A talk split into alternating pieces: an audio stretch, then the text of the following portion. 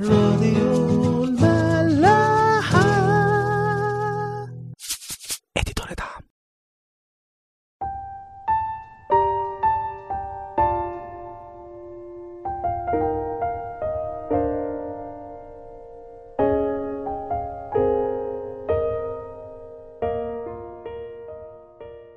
مساء الخير واهلا بيكم في حلقة جديدة من عيش وملح.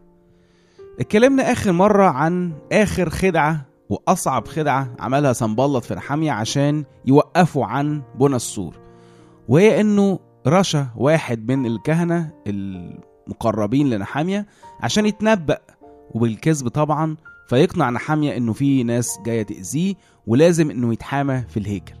وشفنا إنه ده اولا كان هيطلعه جبان قدام كل الشعب وتنعدم ثقتهم فيه ده غير إنها كانت هتبقى غلطة كبيرة إنه يدخل المنطقة دي في الهيكل وهو مش كاهن.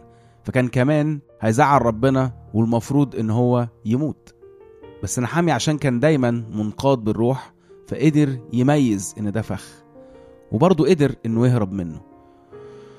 محاولات كتيرة ومختلفة من سنبلط وباقي أعداء أورشليم عشان يوقفوا نحامية. ده غير المشاكل الداخلية بس كل المحاولات دي باءت بالفشل.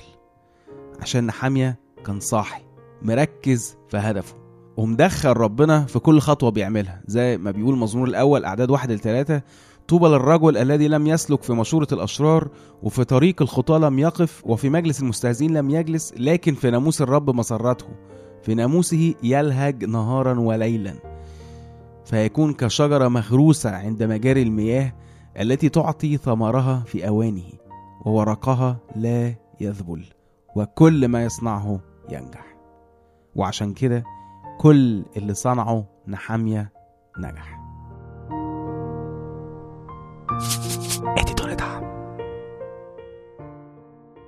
الإصحاح السادس من أول عدد 15 وكمل السور في الخامس والعشرين من أيلول في اثنين وخمسين يوما.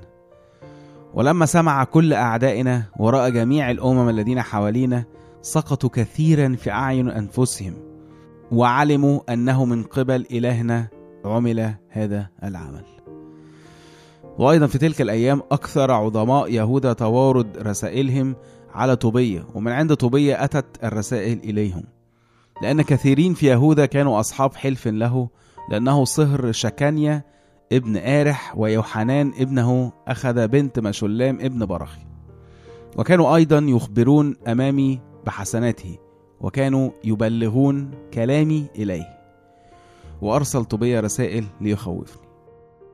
وأخيرا بينتهي السور وفي وقت قياسي 52 يوم. والظريف في الموضوع ان ده تقريبا نفس الوقت اللي إحنا خدناه من أول حلقة في نحامية ال 52 يوم دول. طبعا الوقت القياسي ده في بنى السور أكيد اتسبب إنه الناس اللي حواليهم وخصوصا أعدائهم يتأكدوا إنه ربنا كان معاهم. يمكن العداوة مش هتروح في حتة الحرب مش هتخلص. زي ما شفنا وراها على طول إنه لسه في خيانة من قرايب أو نسايب طوبيا اللي في أورشليم. لسه بيرش وبيرشي عشان يفضل له صيت وسمعة في المكان. ولسه رسائل التهديد مستمرة بس قفلة الإصحاح عند الكلام ده توضح إنه ده ما فرقش مع نحامية خلاص. لأنه زي ما كان باصص على الهدف قبل كده دلوقتي باصص على الإنجاز على المجد اللي اتحقق وعلى الإيمان اللي أكيد اترسخ بأعمال الإيمان. وهنشوف إزاي بعد كده إن نحامية ما وقفش عند ده. لا كمل في حاجات تانية سواء على مستوى السور والأبواب أو على مستوى الشعب نفسه. وده العادي واللي لازم يكون حال اي حد شغال مع ربنا. عشان لو وقف واكتفى هيحصله زي ما حصل لداود وقت ما اكتفى بانتصاراته أو بملكه وقرر يريح في قصره. ففضي ولما فضي ده ساب فرصة للشيطان إنه يبرطع ويملاه على مزاجه. فدخل بقى داود في مسلسل الخطايا البشعة اللي كلنا عارفينه. بولس وهو في عزه بيقول كده في فيليبي 3 أعداد 12 ل 14 ليس إني قد نلت أو صرت كاملا ولكني أسعى لعلي أدرك الذي لأجله أدركني أيضا المسيح يسوع. إحنا بنجاهد يعني بس أنا ما وصلتش لحاجة. أيها الإخوة أنا لست أحسب نفسي إني قد أدركت ولكني أفعل شيئا واحدا. إيه بقى؟ إذ أنا أنسى ما هو وراء وأمتد إلى ما هو قدام ماليش دعوة باللي فات أيا كان هو إيه. أنا على طول ماشي قدامي. أسعى نحو الغرض لأجل جعالة دعوة الله العليا في المسيح يسوع. ماشي دايما ناحية دعوة ربنا ايا كان هي إيه. كل يوم. وده اللي عمله نحامية. عشان كده السفر ما بينتهيش هنا. زي ما سفر عزرا كمان ما انتهاش عند بنى الهيكل. وكل بقى الناس اللي شفناهم ولا حياة إبراهيم مثلا وقفت عند ولادة إسحاق ولا حياة داود وقفت عند قتله لجولياط أو حتى ملكه.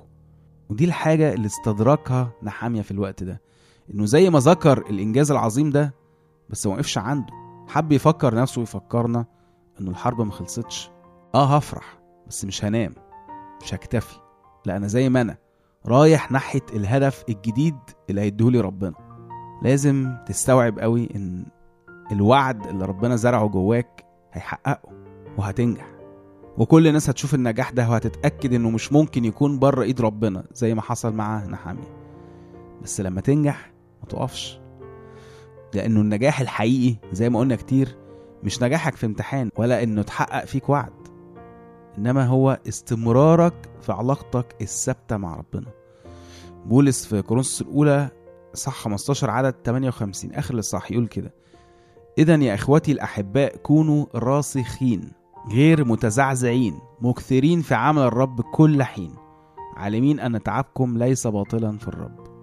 ثابت راسخ. وعشان كده دايما الكتاب يحب يشبه المؤمن بالغصن الثابت في الشجرة. زي ما المسيح يقول كده في يوحنا 15 5 أنا الكرمة وأنتم الأغصان. الذي يثبت فيا وأنا فيه هذا يأتي بثمر كثير لأنكم بدوني لا تقدرون أن تفعلوا شيئا. ما ينفعش الغصن يجيب ثمر وبعدين ياخد بعضه ويمشي. ما هو هيموت. وبرضه الكتاب يشبهنا بالشجرة اللي ثابتة في المية زي ما قرينا في أول حلقة المزمور الأول. عدد ثلاثة يقول كده فيكون كشجرة مغروسة عند مجاري المياه التي تعطي ثمرها في أوانه وورقها لا يذبل. عمرك ما هتشوف شجرة بعد ما بتجيب ثمر بتقرر إنها تسيب الأرض وتقول لأ أنا هباص السنة دي هقعد مش هعمل حاجة مش هدي ثمر. لأ بتفضل ثابتة زي ما هي. والفلاح بيرويها ويغذيها عشان تدي ثمرها تاني وتالت ورابع. افتكر الكلام ده وخليك شجرة. اشوفكم الحلقة الجاية.